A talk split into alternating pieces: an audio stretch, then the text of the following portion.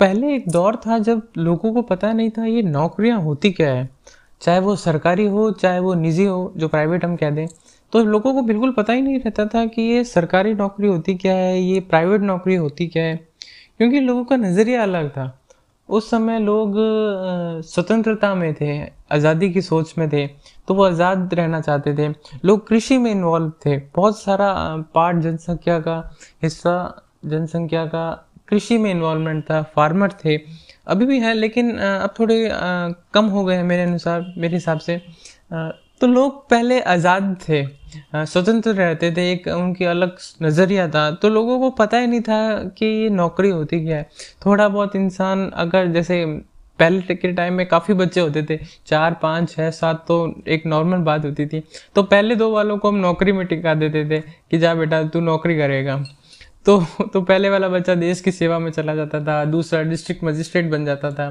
तो पहले दो बच्चे नौकरी में चले जाते थे और वो भी ज़्यादा कुछ मेहनत नहीं करनी पड़ती थी। थोड़ी बहुत बस मेहनत करी, थोड़ी बहुत पढ़ाई करी और लग गई सरकारी नौकरी।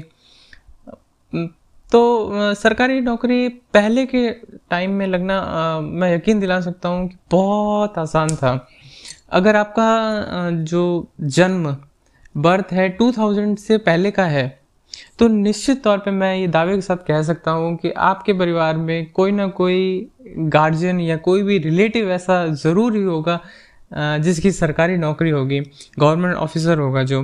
क्योंकि उस टाइम पे एक ये रिजर्वेशन जो है हमारा सिस्टम इंडिया में, वो भी इतना कुछ ज़्यादा हावी नहीं था। मौजूद था, लेकिन इतना ज़्यादा हावी नहीं था। लोग इतने अवेयर नहीं थे नौकरी के बारे में पद जो होते हैं, खाली पड़े रहते थे। पटवारी के पद खाली पड़े हैं। और सारे जेएन वाली भर्तियाँ खाली जा रही है। जो जो सीधे फॉर्म भरता था, उनका डायरेक्ट सिलेक्शन होता था। तो पहले के दौर कुछ अलग था और आज का दौर सुबह छः बजे से नेट बंद हुआ, पड़ा है यहाँ पे। नेट नहीं नेट नहीं चल रहा है पेपर चल रहे हैं।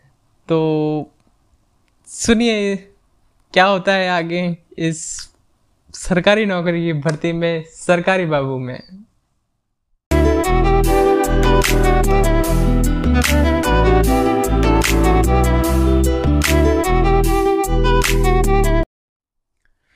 तो आज के इस एपिसोड में बात करेंगे हम ड्रेस कोड की। सरकारी बाबू के इस एपिसोड में बात होगी कि पहनावा, कि अगर आप सरकारी नौकरी का पेपर देने जा रहे हैं तो आपका ड्रेस कोड कैसा होना चाहिए? तो आपने फुल आस्तीन की टी शर्ट पहन रखी है। बेटा, ये नहीं चलेगी इसको काटो। आप ऐसा करो, इसको उतार ही दो। अरे बेटा, आपकी जीन में जेब है इतनी सारी। नहीं नहीं नहीं नहीं, बिल्कुल नहीं चलेगी जेब फाड़ दो या फिर आप जीन ही उतार दो। अरे बेटा, आपने अंगुलियों में ये अंगूठी पहन रखी है। नहीं नहीं नहीं नहीं, ये तो बिल्कुल नहीं चलेगी इसको उतारो। आपने कानों में इयर कैसे पहन रखी है? उतारो उतारो, इसको उतारो। अरे, आपने चोटी बाँध रखी है माथे में। नहीं नहीं नहीं नहीं, इसको संभालो। इसका बाल खुलाओ पहले। अरे, इसने पैरों में पायल पहन रखी है। ओहो, पर्चा यहीं होगा। उतारो उतारो, पायल उतारो इसकी। अरे, इसने चुन्नी लगा रखी है। उतारो उतारो, चुन्नी हटाओ इसकी यहाँ से। अरे, इसने ये क्या कर रखा है माथे पे? तिलक क्यों लगा रखा है? नहीं नहीं नहीं नहीं, तिलक अलाउड नहीं है हमारे। बिल्कुल अलाउड नहीं है। इसके अंदर आपका कोई सीक्रेट क्यू आर कोड हो सकता है, जिससे आप परीक्षा में नकल कर सकते हो। नहीं नहीं, तिलक हटाओ यहाँ से। आपने हाथ में मोली कैसे पहन रखी है? नहीं नहीं नहीं नहीं नहीं, बिल्कुल नहीं। मोली के अंदर कुछ भी हो सकता है, हम नहीं मान सकते। मोली खुलवाइए इनकी। गले में पेंडेंट नहीं चलेगा, कुछ भी नहीं चलेगा। अगर इनका बस चले तो ये आदमी को नंगा करके पेपर दिलवाने पे मजबूर कर दें।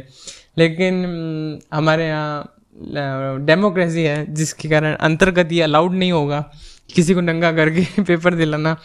नहीं तो इनका बस तो चले तो ये, यही करें कि इंसान को नंगा करके पेपर दिलवाएँ।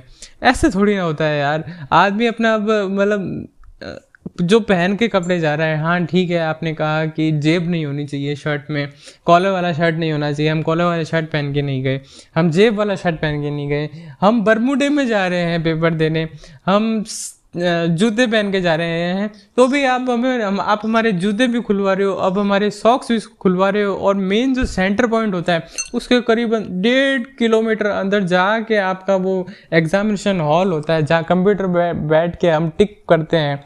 वहाँ तो हम नंगे पाँव चिल चिलाती धूप में पैदल जाते हैं, बताएँ, हैं और हालत ऐसी हो जाती है, जैसे जेल के कैदी हैं, क्योंकि शर्ट हमारा उतर चुका होता है, नीचे हमने पहना हुआ होता है बरमूडा।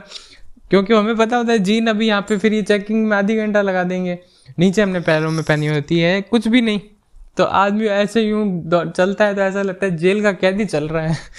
मतलब सब कुछ उतरवा देते हैं। लेकिन मेरे को समझ में नहीं पड़ता, ये उतरवाते क्यों हैं? क्या इंसान जो हमने पाजे पहन रखी होती है, पायल पहन रखी होती है, उसके अंदर कुछ लेके जा सकता है? मेरे को समझ में नहीं पड़ता, ये कान के ईयरिंग्स क्यों उतरवा देते हैं? मेरे को समझ में नहीं पड़ता। लोग आ, मैंने देखा है सेंटर पे बिंदी लगी हुई होती है माथे पे बिंदियाँ हटवा देते हैं कि नहीं बिंदी नहीं अलाउड नहीं है।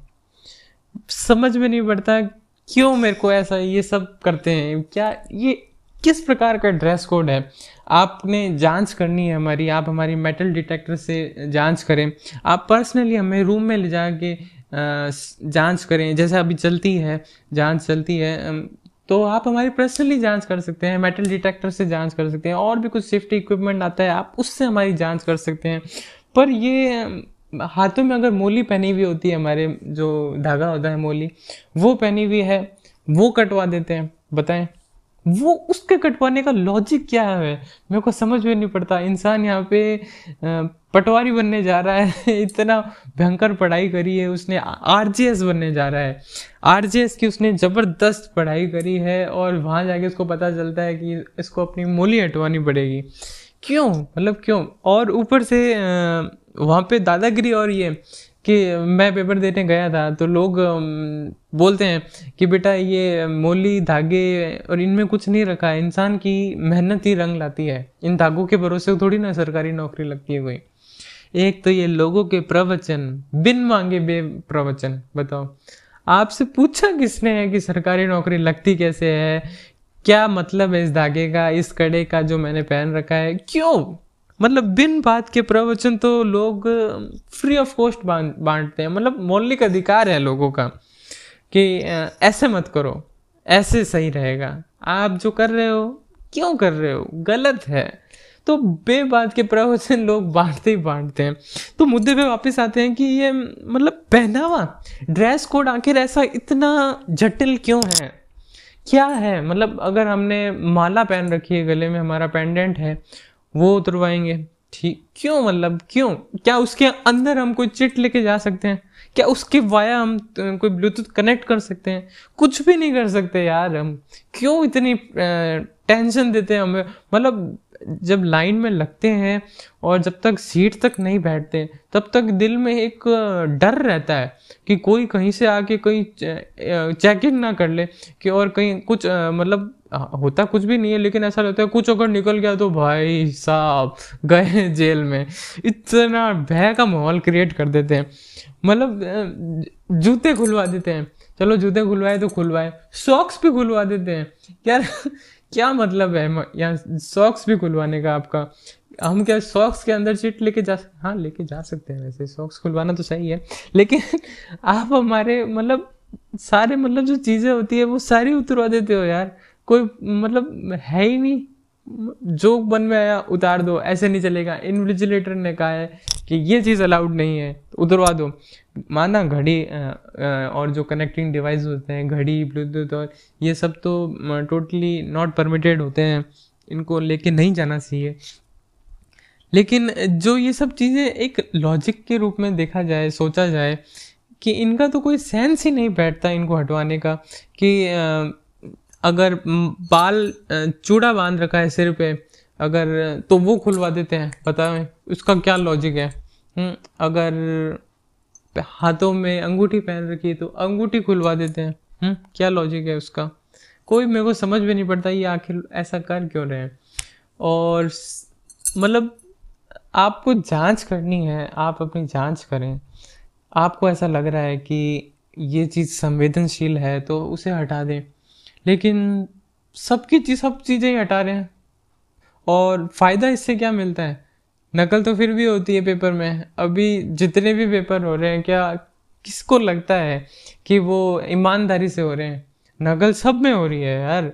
और नकल अगर इनिशियल लेवल पे नहीं हो रही तो आगे लोगों की बहुत अच्छी अच्छी सेटिंग है यार। सब लोग एडवांस हैं। कोई इतना सात्विक बंदा नहीं है यहाँ पे कि जो अपनी मेहनत के दम पे लग रहा है। लगते हैं, बिल्कुल लगते हैं यार। लोग मेहनत के दम पे नौकरी लगते हैं, बिल्कुल लगते हैं।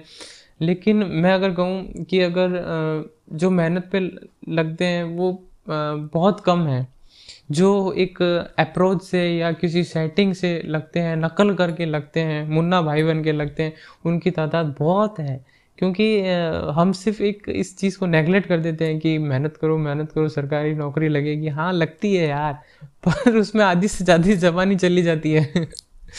तो तो सरकारी नौकरी में पास होना एक सरकारी बाबू बनना अपने आप में आज के टाइम में एक टफ काम है एक मुश्किल काम है। आ, लेकिन आ, सरकारी नौकरी में अपियर होना उस परीक्षा में बैठना वो काम अपने आप में उससे ज़्यादा कई गुना टफ है, मुश्किल भरा है, क्योंकि ये लोग, जो भी होते हैं ना, सामने रिप्रेजेंटेटिव लोग, जो पेपर लेते हैं हमारा, वो हमारा जाते ही अपने अकॉर्डिंग मेक ओवर कर देते हैं, हमारा ड्रेस कोड पूरा ही बदल देते हैं, हमें टॉवल में बैठने पे मजबूर कर देते हैं, हमारे टॉवल में बिठा के पेपर देते हैं, होता है सच में, पुलिस वाली भर्ती में ऐसा होता है कि लोग टॉवल में बैठ के पेपर देते हैं। तो कई बहुत जगह होता है ऐसी चीज़, और कई लोग, एक चीज़ मैं यहाँ ऐड करना चाहूँगा कि कई लोग होते हैं जो कहते हैं कि फलानी चीज़ से, मैं किसी का नाम नहीं ले रहा, कि फलाने चीज़ से, फलाने काम से हमारी धार्मिक भावनाओं को ठेस पहुँच रही है, हमारी भावनाएँ आहत हो रही है, उनका बस स्टेटमेंट आता है। तो जब पेपर में ये सब चीज़ें होती है, किसी का मूल्य उतरवाई जाती है, किसी का धागा उतरवाया जाता है, किसी का अगर बिंदी होती है, वो उतरवाई जाती है, किसी का कुछ भी बहुत सारी चीज़ें होती हैं जो करी जाती हैं टेस्ट सेंटर पे ड्रेस कोड के नाम पे। और वो ड्रेस कोड ही होता है, नाम क्या होता है? तो वो जो चीज़ें हमारे साथ की जाती है, एक स्टूडेंट के साथ की जाती है अपेरेंट के साथ की जाती है तो वो लोग उस समय एक्टिव क्यों नहीं होते कि हाँ ये हमारे धर्म की भावनाओं के साथ आहत हो रहा है। ये हमारा धर्म इससे आहत हो रहा है। जो वास्तविक में होता है, मैं इस बात से मुकरूँगा नहीं। मैं इस बात का समर्थन करूँगा कि हाँ अगर आपकी मोली वहाँ जाके खुलवाई जाती है और आपकी मोली फेंक दी जाती है, अगर आपके गले में कोई ताबीज़ पहना हुआ है, अगर वो उतरवा के फेंक दिया जाता है तो क्या आपकी धार्मिक भावनाएँ आहत नहीं होती? होती है, बिल्कुल होती है। तो वो लोग उस समय एक्टिव क्यों नहीं होते कि कहें कि एक अपनी आवाज़ बुलंद करें कि आपको ऐसा नहीं करना चाहिए। टेस्ट सेंटर पे ऐसा बर्दाश्त नहीं होगा। आपको जाँच करनी है, जाँच करें।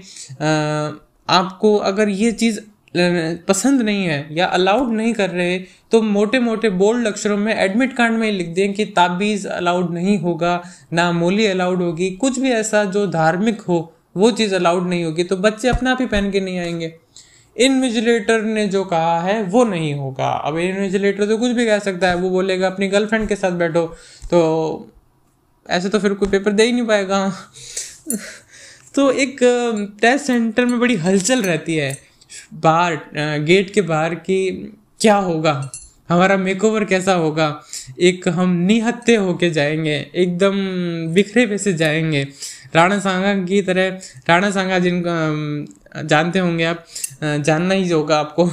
राणा सांगा की तरह हम निहत्ते होके जाएँगे लड़ाई के लिए। तो एक हलचल रहती है वहाँ पे टेस्ट सेंटर पे। और ये हलचल होती क्यों है कि नकल ना हो चीटिंग ना हो, लेकिन सबको पता है चीटिंग होती है होती है और होती है। और चीटिंग करने वाले भी कुछ ज़्यादा मात्रा में नहीं होते। मतलब करवाने वाले। करने वाले तो सारे बैठे हैं, लेकिन चीटिंग करवाने वाले भी कोई ज़्यादा मात्रा में नहीं होते। चीटिंग करने, कराने वाले भी एक, कुछ एक चुनिंदा महापुरुष होते हैं, जो बड़े ही एक अच्छी सोच रखते हैं। दो जैसे, और वो छुपे हुए बैठे रहते हैं कहीं ना कहीं। होते हमारी आँखों के सामने ही हैं, लेकिन वो छुपे हुए बैठे रहते हैं, और उनका सोसाइटी में बड़ा नाम भी होता है। तो एक चुनिंदा लोग होते हैं जो पहले वाली जो भर्ती होती है, उसमें पकड़े जा चुके होते हैं लेकिन अगली जब भर्ती आती है, तब तक वो वापस अपना एक गैंग सक्रिय कर लेते हैं। 2016 की भर्ती में जिसने चीटिंग करवाई थी, वो सस्पेंड हुआ अपने जॉब से। कुछ दिन जेल में रहा, कुछ दिन उसने भरपाई करी। कुछ समय बाद 2017 में वो वापस आ गया। 2018 तक उसकी आधी पगार रही, आधी कैश मिला उसको अपना। 2019 तक उसका कैश वापस जो मनी होती है, पूरा आने लगा। सरकारी वेतन पूरा आने लगा उसके पास। 2021 तक आते आते वो वापस फिट एंड फाइन हो गया, फिर से बच्चों को नकल करवाने के लिए। मुबारक हो।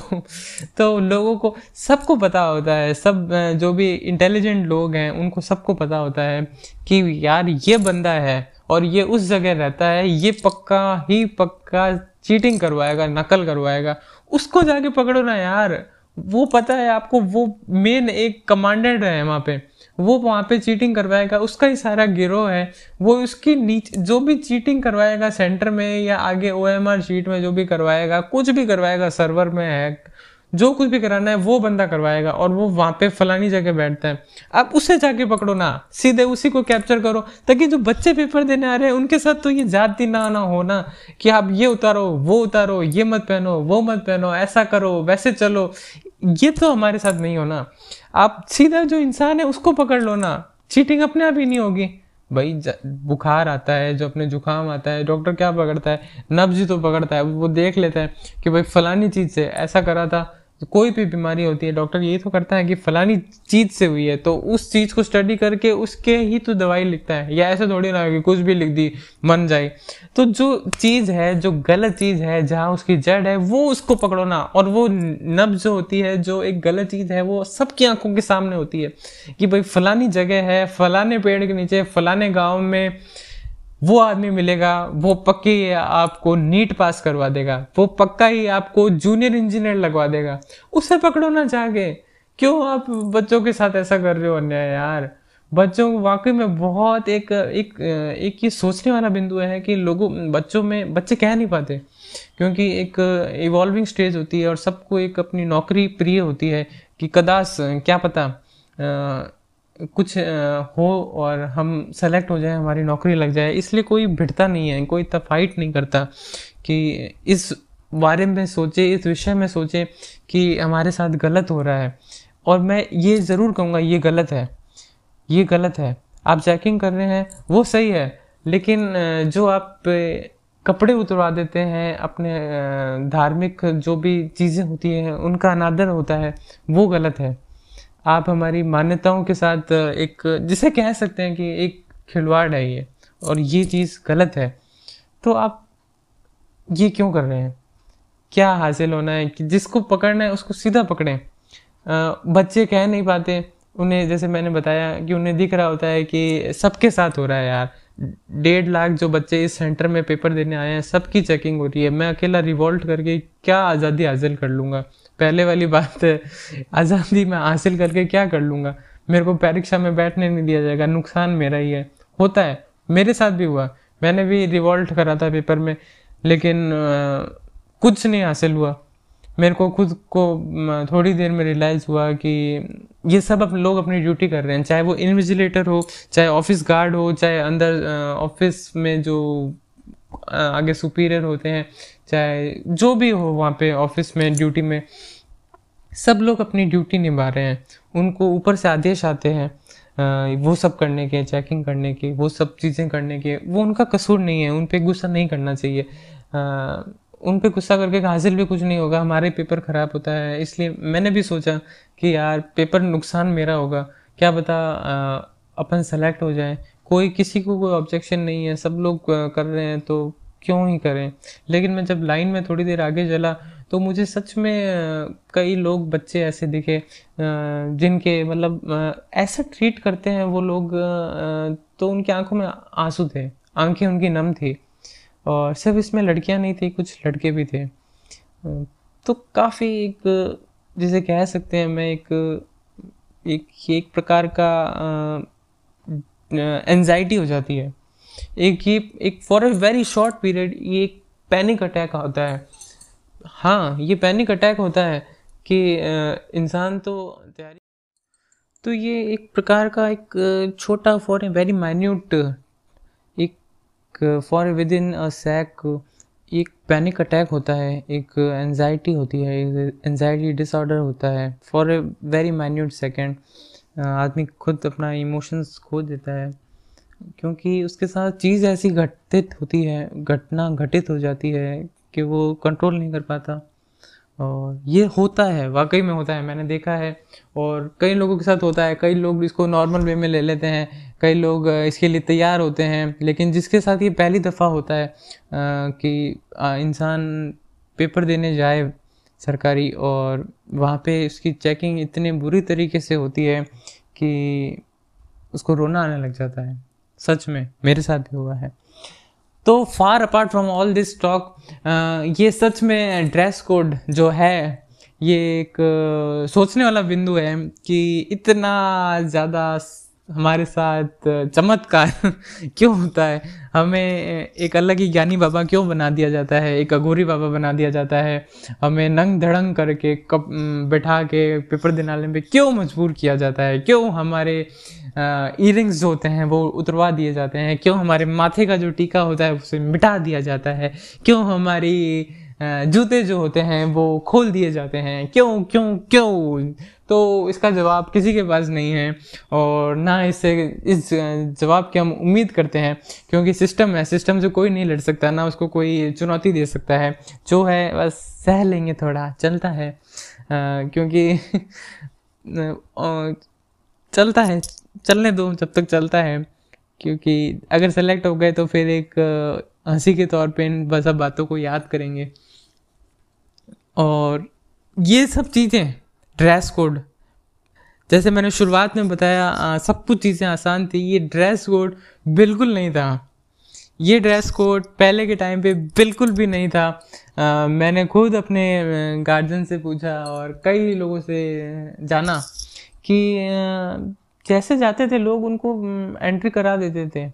उस टाइम पे तो फ़ोन भी नहीं थे ना उनको तो पता ही नहीं था ब्लूटूथ भी कुछ होगा आने वाले टाइम में। ब्लूटूथ, वाईफाई तो बड़ी ही सिंपल चीज़ें थी, बड़ी साधारण चीज़ें थी। जो जैसे जा रहा है, जैसे भी जा रहा है, उसकी चाहे फ़ोटो मैच कर रही है या नहीं कर रही, उसकी मूछ उगी हुई है या नहीं उगी हुई, उसने चश्मा पहन रखा है या नहीं पहन रखा, बिठा दो, कोई नहीं, पेपर दे लेगा सेलेक्ट हो जाएगा बच्चा। और अब तो अगर फ़ोटो में अगर चश्मा भी लग जाता है, फ़ोटो में अगर चश्मा नहीं लगा पा, और असल में पढ़, पढ़ाई करते करते पटवारी की चश्मा भी लग गया तो वो वहाँ उतरवा देंगे। नहीं मैच नहीं कर रहा आपके फ़ोटो से। उतरो उतरो इसको उतरो चश्मा उतरो आपकी डेट ऑफ़ बर्थ बताओ। आदमी खुद इतना लड़खड़ा जाता है, उसको शक होने लगता है? यार, मैं, मेरी आइडेंटिटी मैं ही हूँ ना। मैं अपना आपका ही पेपर देने आया हूँ। किसी और का तो पेपर देने नहीं आ गया। सच में बहुत ज़बरदस्त भय का आतंक होता है। आतंक का माहौल बना देते हैं भय का माहौल बना देते हैं। तालिबानियों ने भी क्या मचाया होगा इतना आतंक? एक उस प्रकार का आतंक मचा देते हैं। तो ड्रेस कोड बड़ी जालिम चीज़ है सरकारी पेपर में आ, सरकारी एंट्रेंस में ये। और जितना मुश्किल पेपर में सेलेक्ट होना है उससे ज़्यादा कई गुना मुश्किल है ड्रेस कोड में सेलेक्ट होना कि आप आपका ड्रेसिंग कोड भी मैच कर रहा है या नहीं कर रहा।